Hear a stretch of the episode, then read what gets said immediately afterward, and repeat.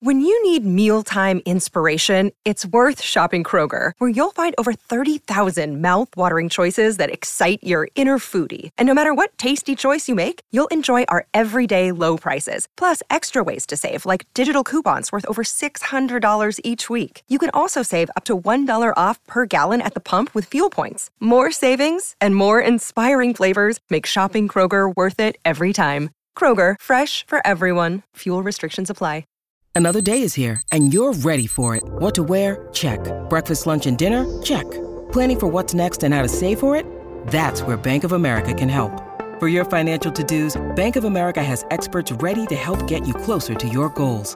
Get started at one of our local financial centers or 24-7 in our mobile banking app. Find a location near you at bankofamerica.com slash talk to us. What would you like the power to do? Mobile banking requires downloading the app and is only available for select devices. Message and data rates may apply. Bank of America and a member FDIC. Yoshinobu Yamamoto does not sign with the Mets. He does not sign with the Yankees, but he indeed goes to the LA Dodgers just like Shohei Ohtani. 12 years, $325 million.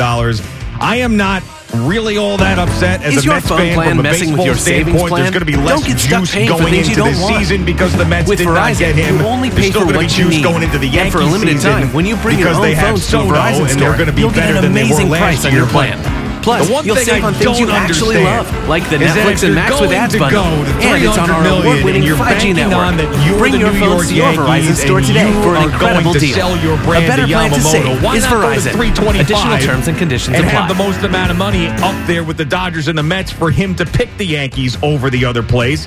And the other thing I don't understand is Steve Cohen flies out to Japan. He has him at his house for dinner. He knows that the Dodgers and the Yankees brands are more appealing to Yamamoto, and he knows that he's going to have to give him the most money to get him here, and all he did was match the offer.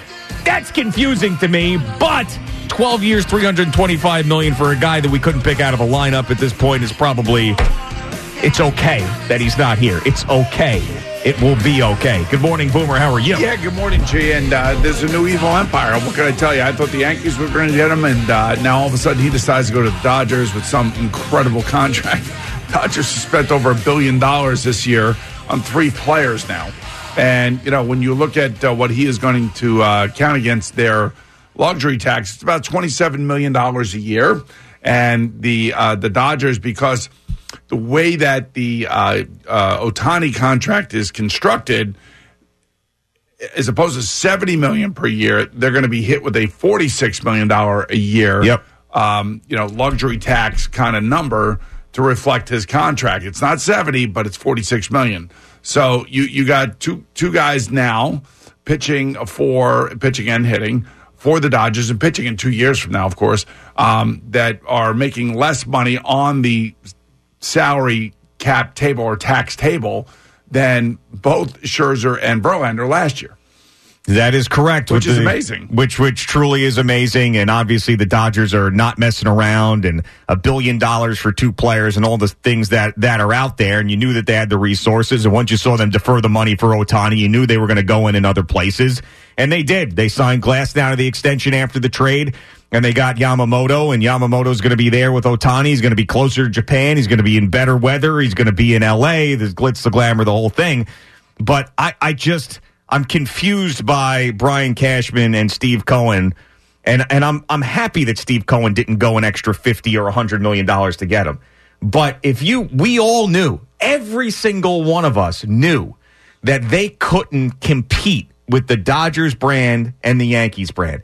And we said for weeks the only way that the Mets get Yamamoto is if they offer more money than everybody else. So when that 12 year 325 comes to Steve Cohen and he says, I'll match it, not to go above it, I mean, he, he seemed like he really wanted the guy. He about- flew all the way out to private jet to Japan. How much does that cost? A half a million dollars? Instead of going 12 years, why don't you just go 10 years? Uh, he could have done that too. That, that That's the point. But I, uh, here's You know what I mean? But here's the problem that Steve Cohen has, and it's a perception problem. It's it's the problem with the Mets. It's a problem with you know uh, that they are not the Dodgers. They are not the Yankees. We know that. We've always known that. And here comes the guy with the most money, and the guy with the most money can't buy the guy that seems that everybody wants. And all I can tell you is that it's a bad look You know, it's a bad perception. Look, you know, you know, he does not like to lose.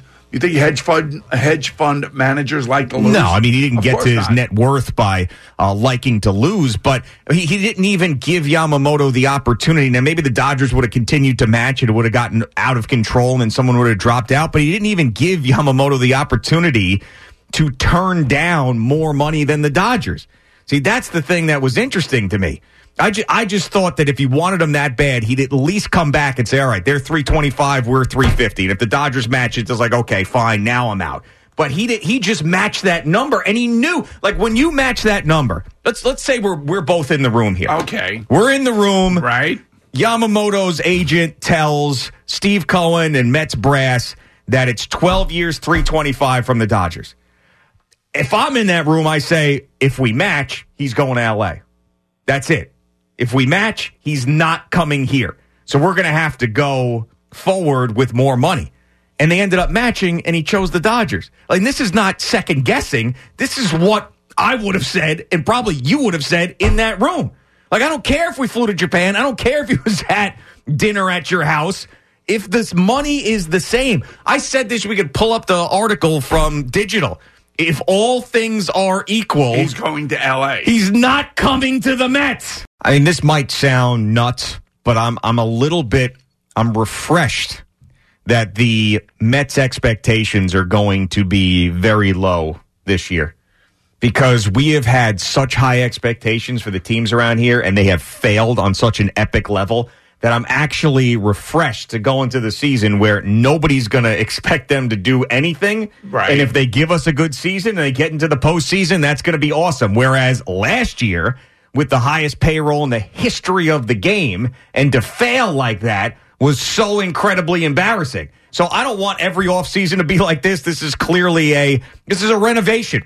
This is the, the Steve Cohen and David Stearns are the property brothers right now. They're going in and they're renovating this house and they're digging things up and they're knocking down walls and they're getting their hands dirty. And eventually, the finished product is going to be the nicest house on the block with Metropolitan Park and a winning team and a perennial winner. That's the hope.